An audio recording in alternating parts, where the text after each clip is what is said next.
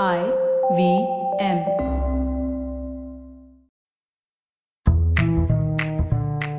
S B I Life Insurance வழங்கும் ஒரு chip ஃபைனான்ஸுக்கு வரவேற்கிறோம். S B I Life Insurance உங்களுக்காக, உங்களது அன்புக்குரியவர்களுக்காக.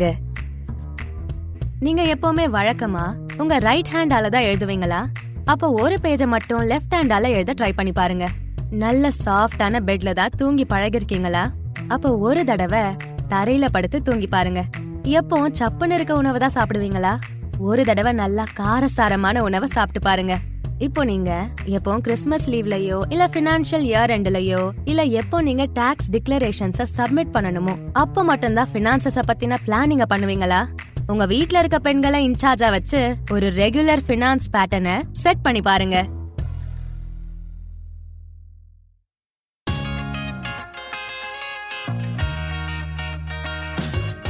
வணக்கம், நான் தான் Monisha Devaraj. S B I life insurance வழங்கும் Priyanka ஆச்சாரியாவோட A Sip of Financeன் Tamil தழுவலை வழங்க தான் நான் வந்திருக்கேன்.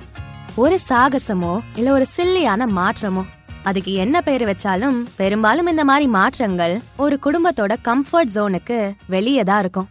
உங்கள யாராவது கண்டிப்பா இல்ல, அப்படியெல்லாம் எதுவும் கிடையாது, என் ஃபேமிலில அட்வென்ச்சர் மாற்றம் அப்படின்னு நிறைய இருக்கு அப்படின்னு நினைச்சிருந்தீங்கன்னா, சபாஷ், உங்க முதுகல நீங்களே சூப்பர் அப்படின்னு தட்டி கொடுத்துக்கோங்க. ஏன்னா நீங்க கோஹினூர் வைரம் மாதிரி ரொம்ப ரேர் ஆனவங்க. நாம மாடர்ன் ஆனவங்க, சுதந்திரமானவங்க அப்படின்னு சொல்லிக்கிறோம். ஆனா நான் என் போன எபிசோட்ல சொன்ன மாதிரி ஃபேமிலி ஃபைனான்ஸ்னு வரும்போது நாம வழக்கம் போல நமக்கு வசதியான நடைமுறைகளுக்கு திரும்பி போயிடுறோம்.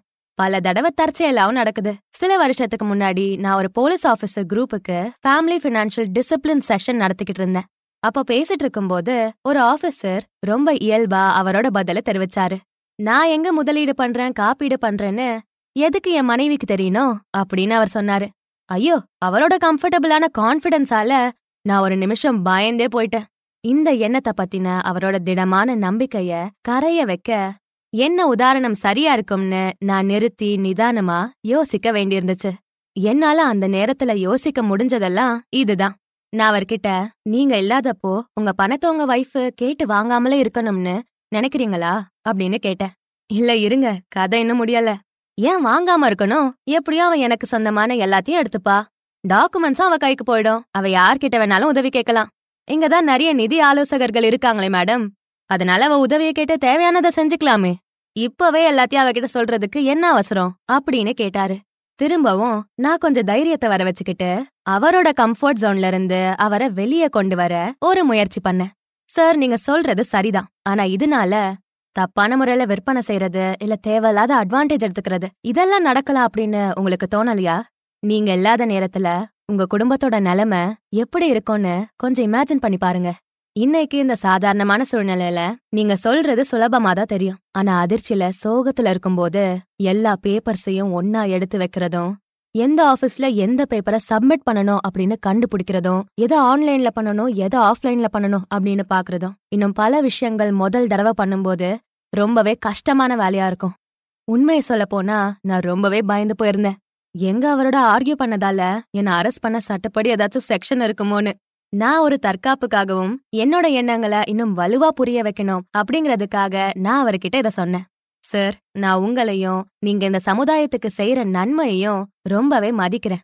நீங்க இந்த மாதிரி யோசிக்கிறதுக்கு காரணம் தொண்ணூத்தஞ்சு பர்சன்ட் குடும்பங்களும் இப்படி யோசிக்கிறதாலதான் அப்படின்னு எனக்கு தெரியும். இது உங்க தப்பு இல்ல, இருந்தாலும் நீங்க ஒரு போலீஸ் ஆஃபீஸர், நீங்க சாதாரண ட்ரெஸ்ல இருந்தாலும் ரோட்ல உங்களை தாண்டி ஒரு வாண்டட் கிரிமினல் போனான்னா அப்போ உங்களுக்கு என்ன பண்ணணும்னு நல்லாவே தெரியும். உங்களுக்கு அப்போ போலீஸ் ட்ரெஸ்ஸும் தேவையில்ல, பெரிய பிளானும் தேவையில்ல, நீங்க உடனடியா செயல்படுவீங்க. ஆனா உங்க வைஃப் மார்க்கெட்ல இருக்கும்போது நீங்க ரொம்ப நாளா தேடிட்டு இருக்க ஒரு கிரிமினல் அங்க வந்தா உங்களை மாதிரி அவங்களால செயல்பட முடியுமா? ஹவ்வா.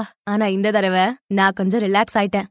அவர் அப்போ என்ன பதில் சொன்னாரு அப்படின்னு நான் இப்போ சந்தோஷமா சொல்றேன். அவரு, மேடம் தேங்க்யூ, நான் இந்த மாதிரி இதெல்லாம் யோசிக்கவே இல்லை. இன்னும் ரெண்டு நாள்ல என் வைஃபுக்கு பர்த்டே வருது. நான் அவளுக்கு என்னோட ஃபினான்ஷியல் டாக்குமெண்ட் ஃபைல கிஃப்டா கொடுத்து அவளுக்கு அதோட பேசிக்கான விஷயங்களை எடுத்து சொல்ல போறேன். ரொம்ப நன்றி மேடம் அப்படின்னு சொன்னாரு. அப்புறம் அங்க ஒரே சிரிப்பும் கைத்தட்டலுமா இருந்துச்சு. இன்னமும் எனக்கு அதை நினைச்சா சந்தோஷத்துல புல்லரிக்குது. இந்த ஆபீசருக்கு நான் ஒரு சல்யூட் வைக்கிறேன்.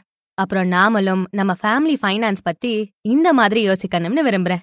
பேசிக்கா ஃபேமிலி ஃபைனான்ஸ்ல இருக்க கம்ஃபர்ட் ஜோனை விட்டு வெளியே வர நாம சின்ன சின்ன விஷயங்களை செஞ்சா போதும்னு நான் நினைக்கிறேன். அதனாலதான் இந்த பாட்காஸ்ட ஒரு சிப் ஃபைனான்ஸ் அப்படின்னு சொல்றோம். அப்புறம் இருங்க, இந்த கதையோட ட்விஸ்ட் என்னன்னு சொல்றேன் கேளுங்க. இன்னொரு ஆஃபீஸர் இது எல்லாத்தையும் பொறுமையா கவனிச்சுட்டு இருந்தாரு. இந்த பேச்செல்லாம் முடிஞ்சதுக்கு அப்புறம் நல்லா கை தட்டினாரு. ஆனா செஷன் முடிஞ்ச பிறகு நான் போலீஸ் ஸ்டேஷன் டீய ஹாப்பியா குடிச்சுக்கிட்டு இருக்கப்போ அவர் என்கிட்ட வந்து, மேடம் இந்த செஷனை நடத்துனதுக்கு ரொம்ப நன்றி, ஆனா மேடம் ஒரு பர்சனல் ப்ராப்ளம் இருக்கு.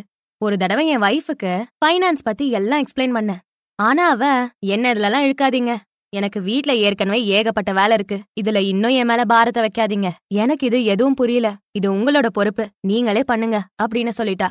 இப்போ நான் என்ன பண்றது அப்படின்னு கேட்டாரு. இங்கதான் நான் போன எபிசோட்ல மென்ஷன் பண்ண இன்டர் டிபெண்டன்ஸ், அதாவது ஒருத்தரை ஒருத்தர் சார்ந்து இருக்கணும் அப்படிங்கிற கான்செப்ட் வருது. கொஞ்சம் இமேஜின் பண்ணி பாருங்க, நீங்க நேசிக்கிற ஒருத்தர் உங்க எதிர்காலமோ உங்க குடும்பத்தோட எதிர்காலமோ சந்தோஷமா இருக்க அவர் போட்ட எல்லா எஃபர்ட்டோட ஒரு வெர்ஷனோட தொகுப்ப உங்களுக்கு கிஃப்டா கொடுக்கறாரு. சரி, நான் என்னோட அடுத்த எபிசோட்ல இத பத்தி இன்னும் நிறைய பேசணும்னு நினைக்கிறேன். சோ இன்னைக்கான ஒரு சிப் ஃபைனான்ஸ் உங்க எல்லாருக்கும் ஒரு சின்ன ஆக்ஷன் பிளான், அதாவது செயல் திட்டம். ஜஸ்ட் இமேஜின் பண்ணி பாருங்க ஒரு நிமிஷம். இது ஒன்னும் உண்மையா நடக்க போகுது அப்படின்னு நான் சொல்லல, இமேஜின் பண்ணி பாருங்கன்னு தான் சொல்றேன். ஒருவேளை ஏதாச்சும் எதிர்பாராத சூழ்நிலை ஏற்பட்டா, உங்க குடும்பத்துக்கு நீங்க பினான்சியலா என்ன பண்ணிருக்கீங்க அப்படின்னு தெரியாம இருந்தா, நீங்க அதை சமாளிக்கிற மாதிரியே அவங்களால அதை சமாளிக்க முடியுமா? இப்போ விதைய போட்டாச்சு. சோ நம்மளோட அடுத்த எபிசோட்ல கொஞ்சம் மணலையும் சேர்ப்போம். அப்போ இத பத்தி இன்னும் நிறைய விஷயங்களை பேசலாம். A Sip of Finance கேட்டு மகிழுங்க, ஐ வி எம் பாட்காஸ்ட் நெட்வொர்க்கில் மட்டுமே. எஸ் பி ஐ லைஃப் இன்சூரன்ஸ் வழங்கும் ஒரு சிப் ஃபைனான்ஸை கேட்டதுக்கு நன்றி. எஸ் பி ஐ லைஃப் இன்சூரன்ஸ், உங்களுக்காக, உங்களது அன்புக்குரியவர்களுக்காக.